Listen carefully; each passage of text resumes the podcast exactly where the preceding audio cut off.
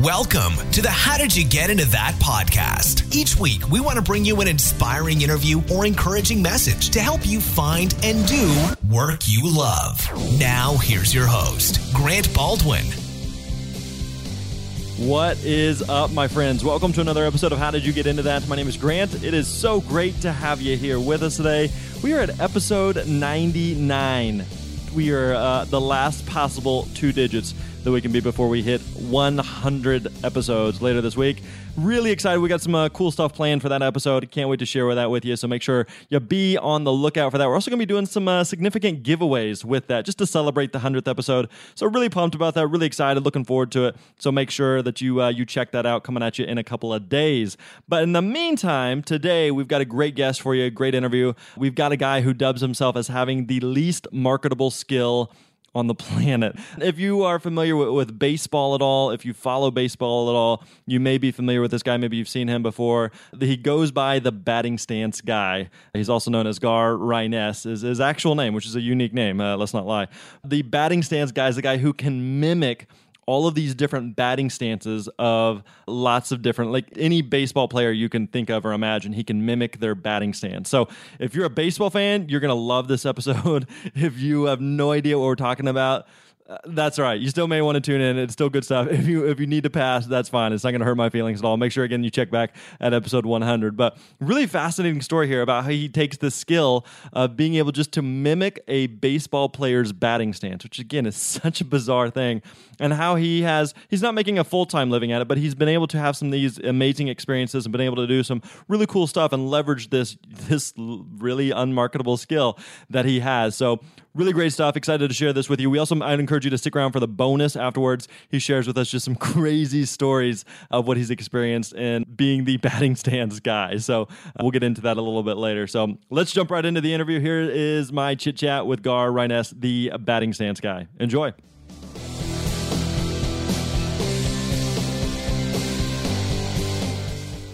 What is up, my friends? Welcome to another episode of How Did You Get Into That? Today we are joined by Gar Ryness, who is a uh, he has what he dubs the least marketable skill in America. So excited to share his story and journey with you today. So Gar, what is up, man? Welcome to the show. Thank you so much, Grant. All right, now you call it the least marketable skill in America, so people are wondering what is it that is the least marketable skill in, in the U.S. I can imitate most any baseball player in the last thirty years is that a thing? Like, like no, like, that's just I crazy. Truly, yeah, I know. I truly believe that it wasn't a thing, and the joke started in my own family. So I have three younger siblings. One is on Broadway. In fact, was just in uh, Peter Pan the musical on TV. If you saw it with Christopher yeah. Walken. Yeah. And then my sister is a storyboard artist for TV and films. If you have a four year old that watches Bubble Guppies. Her name yeah. comes up at the end. And another sister that's very accomplished and a singer, talent agent for a long time. And so I was the only kid in our family sans talent. So when I would be in the front yard with friends saying like, all right, I'll be Rickey Henderson or I'll be Dusty Baker or whoever, just the joke started that I have the least marketable skill in America because all my siblings were super talented and you know, here I am. So you like you're known as like the batting stance guy. So anybody that like is a baseball aficionado, I mean, especially people like myself, grew up in the '80s. I, I collected all the cards and played that game, and so super familiar with those guys from the '80s, '90s, and, and like all the unique stances and nuances and the batting gloves and all that stuff. So like, uh, how do you like today? How do you make a living as the batting stance guy? well, uh, let's keep the illusion that it is a seven figure salary and I just wake up in the morning, have some coffee, do a couple jogs around a reservoir, write some jokes, and then watch. You make it you sound so glamorous and sexy. Double A Braves players who are going to come up, and I need to figure out what they've got. Like, no, it's been a bucket list hobby of all bucket list hobbies. I think when when people are getting into any kind of arts, and I live around a bunch of people that are making a living as stand-up comedians or musicians or writers or directors, all that kind of stuff. And as you know, when you get into something at 22 or 23, and if times are tight, you can live on your parents' couch or a friend's couch. It's a little easier than when you do it, let's say, at 40 with multiple kids and a wife and a mortgage. Yeah. You have to kind of hit the ground running a little bit. So, no, it's always been a ridiculously fun hobby that has paid more than it should have, but you know, very rarely a this is what we can live on type right, of right. stuff. And I've sort of learned, and I didn't know this before, that a lot of times when you see, I don't know, George Clooney in the Monday Night Football booth, or you see Frank Caliendo or Jimmy Kimmel doing something, you think they're getting paid a ton, but the more I've kind of come up through the ranks in TV, the more that exposure is kind of the payment. And so Yeah. in many cases, like they don't get paid for that. They may get paid from, you know, ABC or Universal Pictures, you know, to promote their thing. But the actual thing you think is paying people usually isn't. So I would, you know, drop my kids off at school having just done a couple things with Dodgers, and people are like, "Man, did that pay incredibly well?" And I was like, "That they didn't validate my parking. I mean, not only did they not pay, it's like I had to buy a ticket to get in because they can kind of say, "Hey, but there's exposure." Yeah.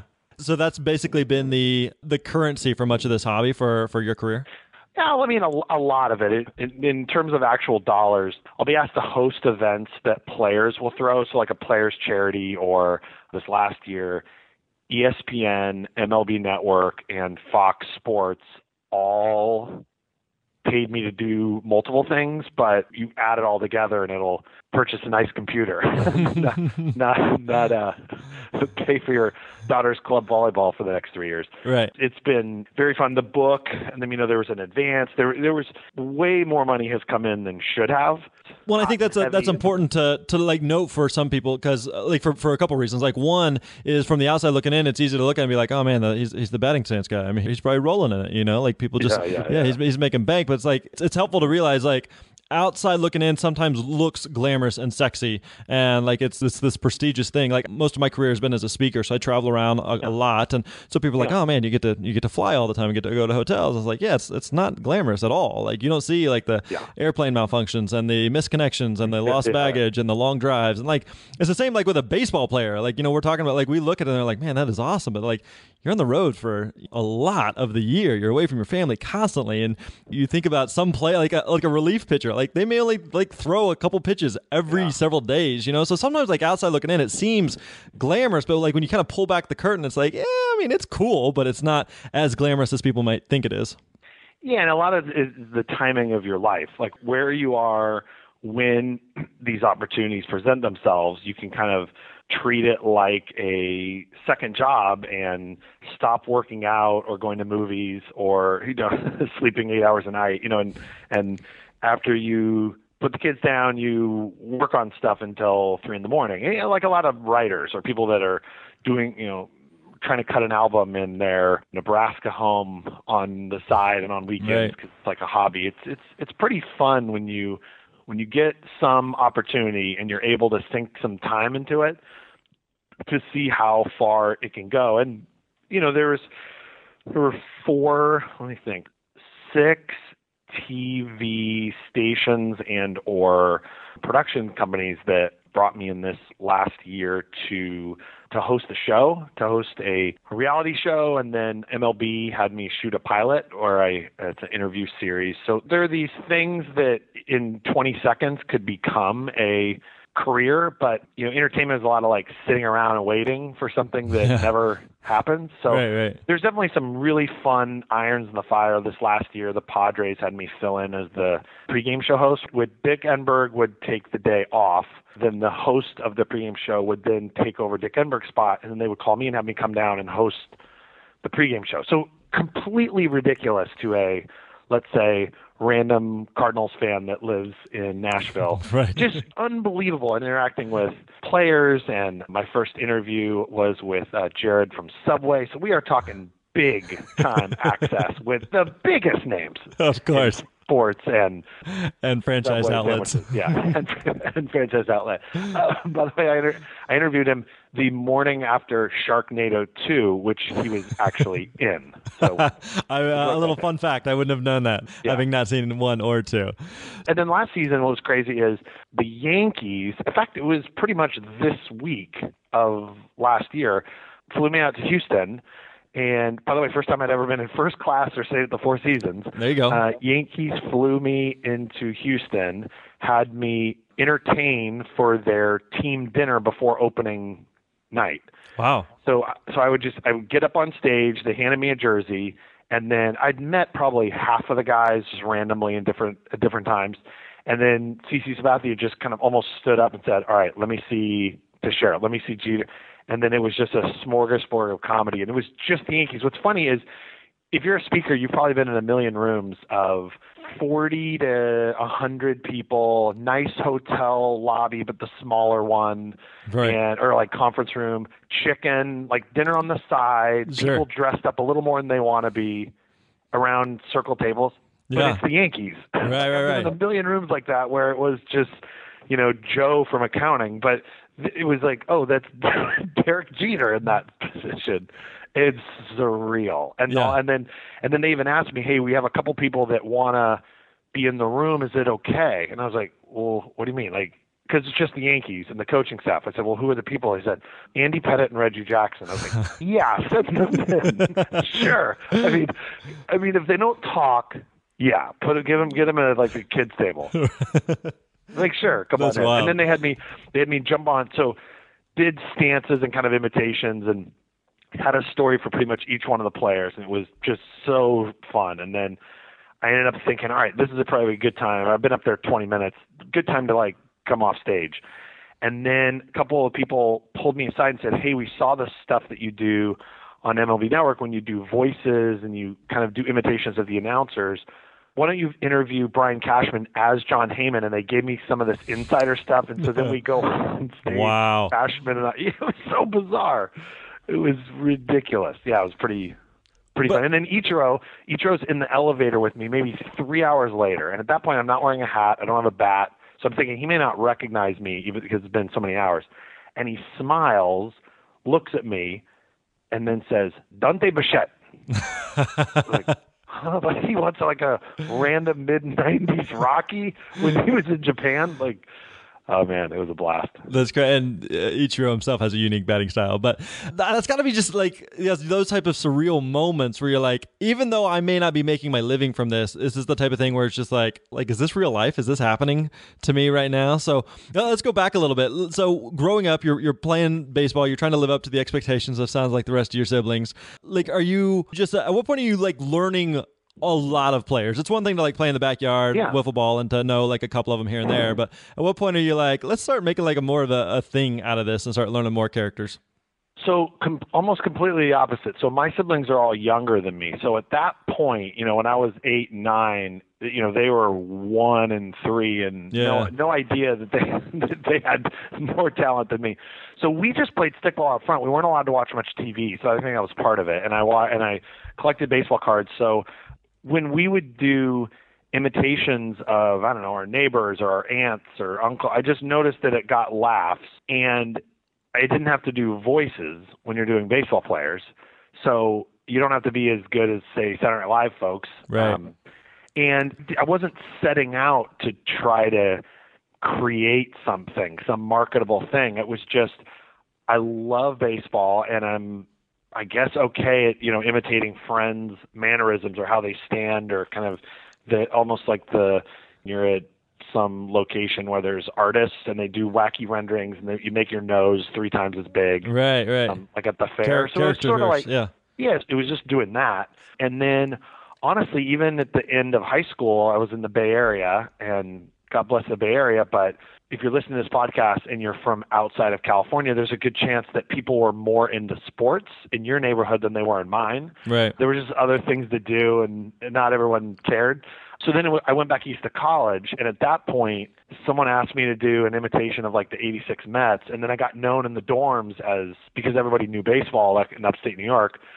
I was at Syracuse, and then it just became a thing where people then would start requesting, "Hey, let me see a bunch of these Orioles," and so then I kind of became known in a small pocket of people as the guy that can imitate baseball players. How did it- how did point, it- I didn't even know it happened. How did it, it? How did it begin to go beyond just like that small group of people to the point where you became known as like the batting stance guy? Sure. So 2008, we're at some like kid's birthday party, and a friend who's a television and commercial producer, he asked me to to yeah mimic some Red Sox. He's from Boston, and so he laughed. and he said, "Hey, can I video you because I want to show my buddies back in Boston?" So he just logged out 15 names, and that's the video that was online that has a bunch of hits.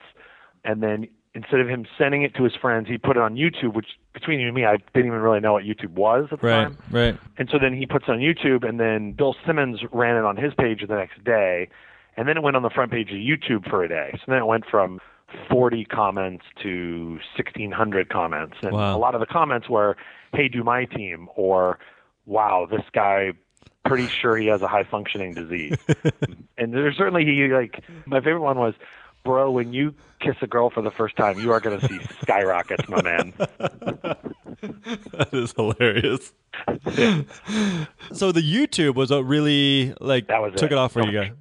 that was it. That was the only. Yeah, I mean, that was it. I've met and run into randomly Bill Simmons multiple times, and each time I thank him for helping me cross every conceivable item off of my bucket list. And he uh, and he he's appreciative because he I think he kind of knows that he has the power to kill and launch careers. Right, right, right. And he just figured I was from, and he just figured I was from Boston because you know the video was Red Sox, and then Caleb, the guy that's shooting the video, he's calling out the names as kind of the snarky, laughing Boston-y guy. Yeah. So people just assumed we were from Boston. I've never, I've never lived in Boston. I'm not particularly a Red Sox fan. I just, he just happened to be interested in the Red Sox and calling out those names.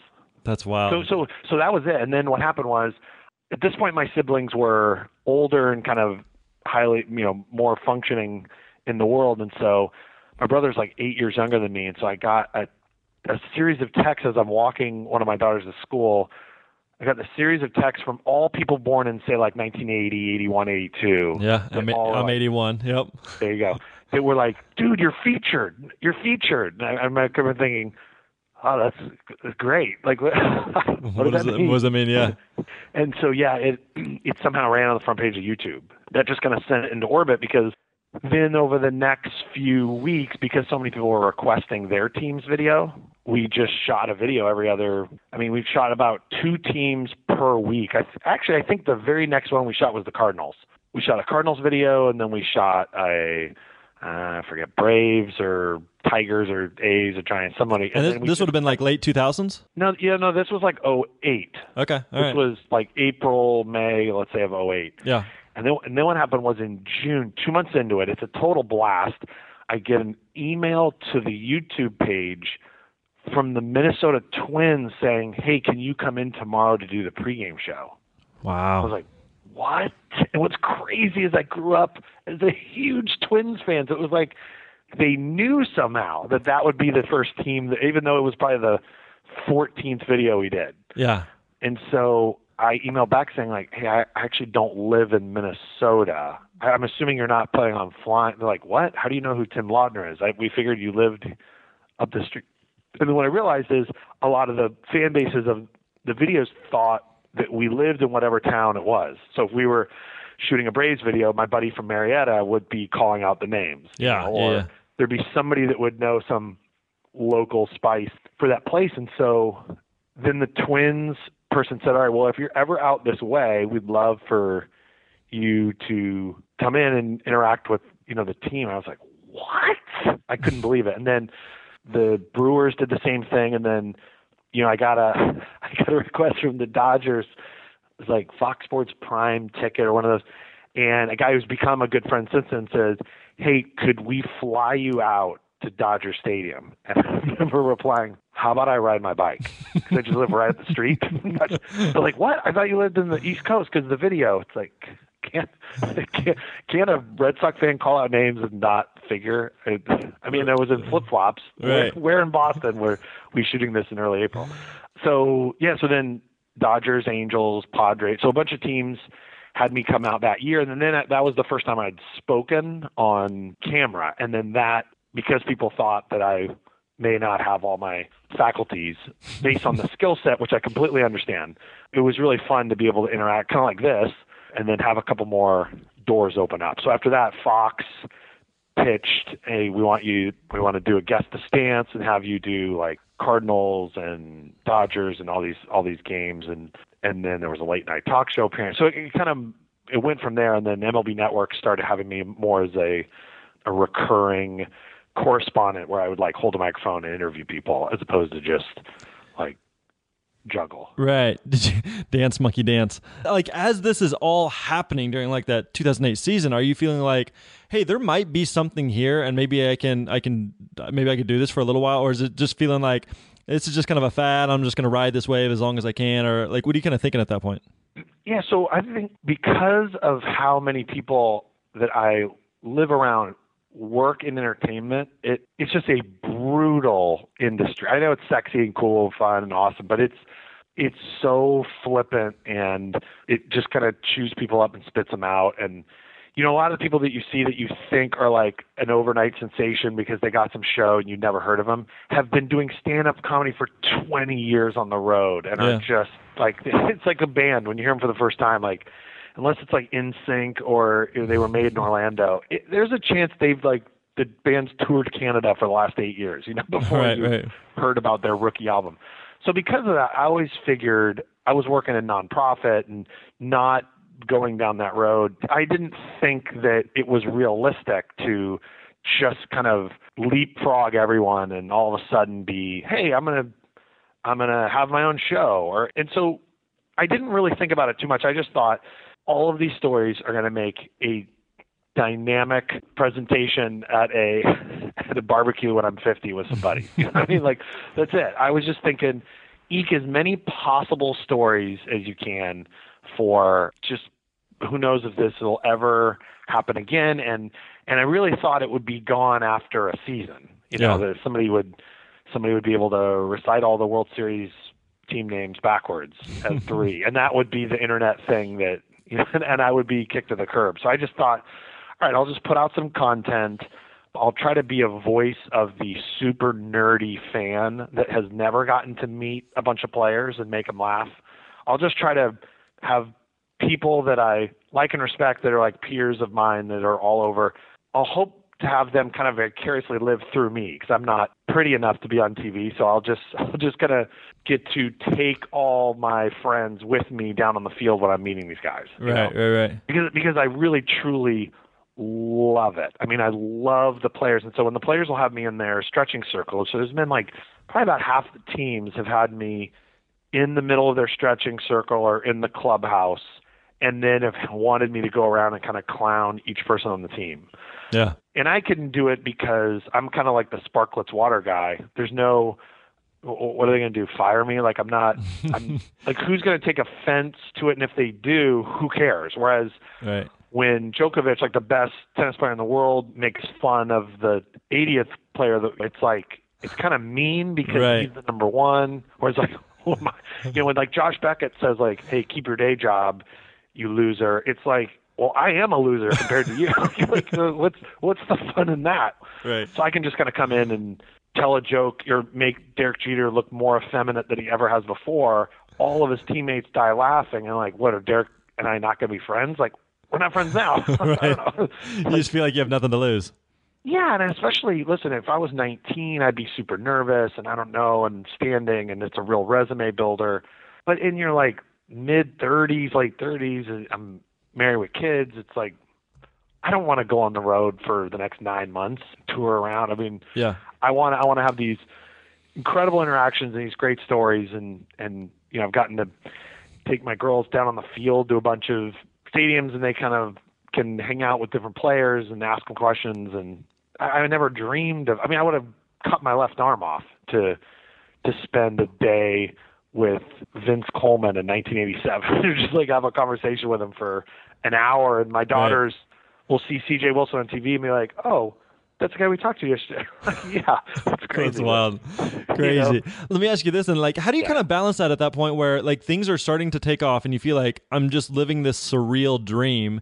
I would assume like you're you're probably pulled in two directions. Like one is the is that sexy, glamorous? Like, what if this was a thing? Like, what if this was my full time gig? And what if I got to travel around like to every stadium and to meet all these guys and like I work for these various networks and I've got you know these various things that I'm doing that are a part and contributing to this. But then there's that other side on the other shoulder who's just like, Yeah, but let's be realistic. So, like, you know, you have responsibilities and you want to eat and live indoors. And so, therefore, you know, you have to kind of balance it. So, how do you balance that out of like, I want to chase this dream and pursue this thing that could be really, really cool, but at the same time, I need to be a responsible human. So, how, how do you balance that? Yeah, it was, I mean, that was, that was definitely tough. And I made mistakes by spending too much time usually spending too much time on it. Rarely was the mistake of spending not enough time on it because I really truly have spent each year assuming that this is the last year that teams are going to ask me down on the field or this is the last year that MLB Network's going to have me do something. But then what'll happen is, you know, MLB Network will call and say, "Hey, listen, tomorrow can you interview Jon Hamm for the Million Dollar Arm? But you need to wear sport coat and be on the be on the red carpet at this time. So there's these kind of ridiculous things coming in the Padres. Same thing. Yeah. Like those things that come in, it's just when you like your spouse, you kind of have to triage the importance of okay, here's this Padres thing, here's the opportunity. If I'm coaching my daughter's softball team and I'm going to miss the next five games because of this thing, I probably say no. You know. Yeah. Because um, I, I haven't wanted to look back and regret. Oh yeah, I shouldn't have spent all that time away because the kids are only young for a little while. But then at the same time, I mean, this is, I mean, if if people are considering really going after some kind of hobby, a front when Simon Schuster asked me to write a book on baseball, a friend of mine simultaneously's daughter um, had leukemia, and so I remember we would be praying for her, and and I would be talking to him, and and I remember he said he was still teaching full time, and I remember he said, you know what's crazy, and I didn't know this till now, that if I just like decide to sleep three or four less hours a night, don't see any movies, don't binge watch TV, don't work out, don't do anything other than sit at my daughter's side at the hospital bed or go to work. You have like eight or nine extra hours a day than you think. Yeah. And so it was a way more real situation than mine. But I remember thinking, yeah, I probably could write a book. I mean, I, if if I just kind of gave up the stuff that's sort of like, well, ever, you know, I can watch TV three years from now. I don't, you know, I don't need to really be on top of that. And all right, I won't play in this basketball game anymore, and I won't, you know, and and I'll stay up a little bit later working on this project, and yeah, I just won't like fart around and watch TV, you know, as much so then to write the book, it was that I just all you, have these like eight extra hours a day.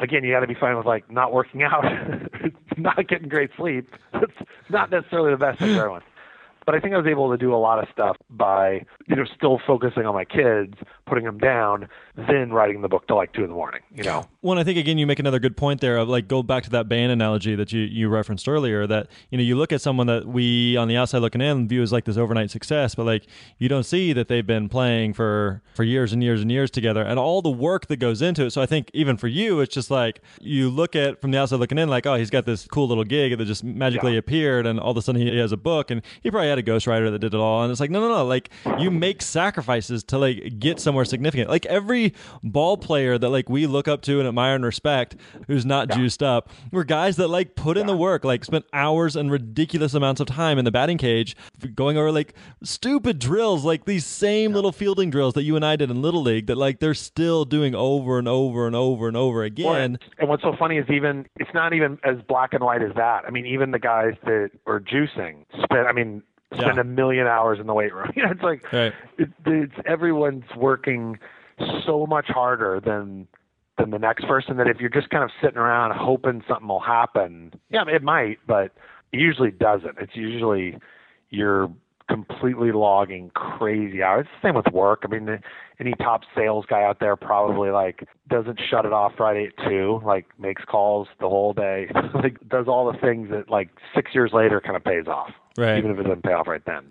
Well, hey, I got a couple other questions we're going to save for the bonus round. One of the things I want to hear about is I want to hear about just some other stories that you may have. I'm sure you've, you've got plenty. As a baseball guy, I'm yeah. intrigued by some of those stories. But you referenced the book. Tell us about the book. Man, it was so fun. And by the way, my college professors and high school teachers are stunned that I'm a published author. So we got that. We got let's get that out of the way.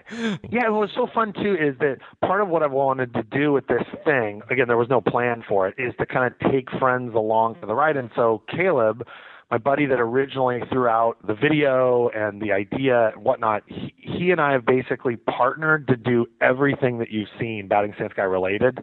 I mean, it's a fun creative outlet for him. He made like all those AT&T Lily commercials that you see. Like he he's working, but this is like a really fun creative outlet for him. And so yeah, when Simon Schuster approached us, he's like, you know, we are definitely doing this. Where I was thinking, like, wait, can I write? Can I speak pretty? Yeah, so we we wrote it together. We completely wrote it together. Like I had all the the directions I wanted to go. It's a love letter to baseball framed around the 50 greatest stances of my lifetime. All right. Um, and so they're ranked 1 to 50, but it's not just like, hey, Gary Sheffield's elbow is so crazy. It's more like getting rejected by girls in seventh grade. I mean, it's it's more of kind of a a stroll down why baseball's so great. And I've seen a game in every stadium and taken a lot of stuff in Japan and overseas and here. And yeah, just it, they Simon Schuster wanted a fun, less than twenty dollar book written about baseball, but not by a grizzled veteran player or some classically trained sportscaster or a you know reporter. They wanted just like a fan voice Right. and then there's a bunch of artwork in it. It's really, really, really fun. It's what's, on Amazon. What's too. it called? It's called Batting Stance Guy: A Love Letter to Baseball. Beautiful. Excellent. Well, we'll be sure and link up to that in the show notes. So, Gar, where else can we find out about you if we want to check you out on uh, social media or online? Where can we go?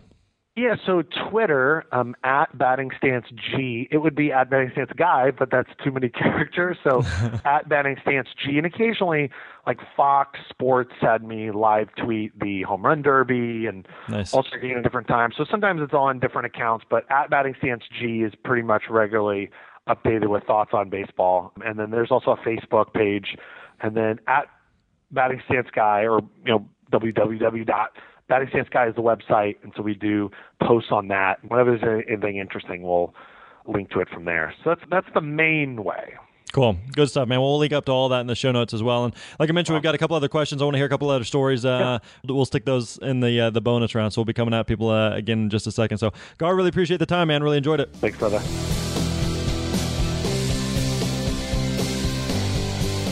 All right, there you go. Hope you enjoyed that interview with Gar Ryness, the batting stance guy. What a unique skill to have. And, you know, I love the story, though, of how he has taken something like that and he has built, not necessarily built a full time career out of it, but he's, you know, he's built a little side hustle out of the side gig that's made him uh, not only just a, a, you know, some of his income, and but also just given him these amazing experiences, these incredible opportunities. And so uh, I hope you enjoyed that. I hope that was encouraging and inspiring to you. Hey, also, I would encourage you to download the bonus material. Gar and I, we, we stick around chat for a few more minutes. He tells some crazy stories about being the batting stance guy, about meeting and interacting uh, with Major League Baseball players. So, really good stuff. You can check that out at Hey, again, like I mentioned to you at the top of the show, we have uh, episode 100 that is going to be coming to you very soon, just later this week. So, make sure you uh, be on the lookout for that. We'd love for you to subscribe to the show, download uh, the episodes, leave us a rating and review within iTunes. Really appreciate that. You know what? 100 episodes, that's pretty crazy. That's pretty surreal but we couldn't be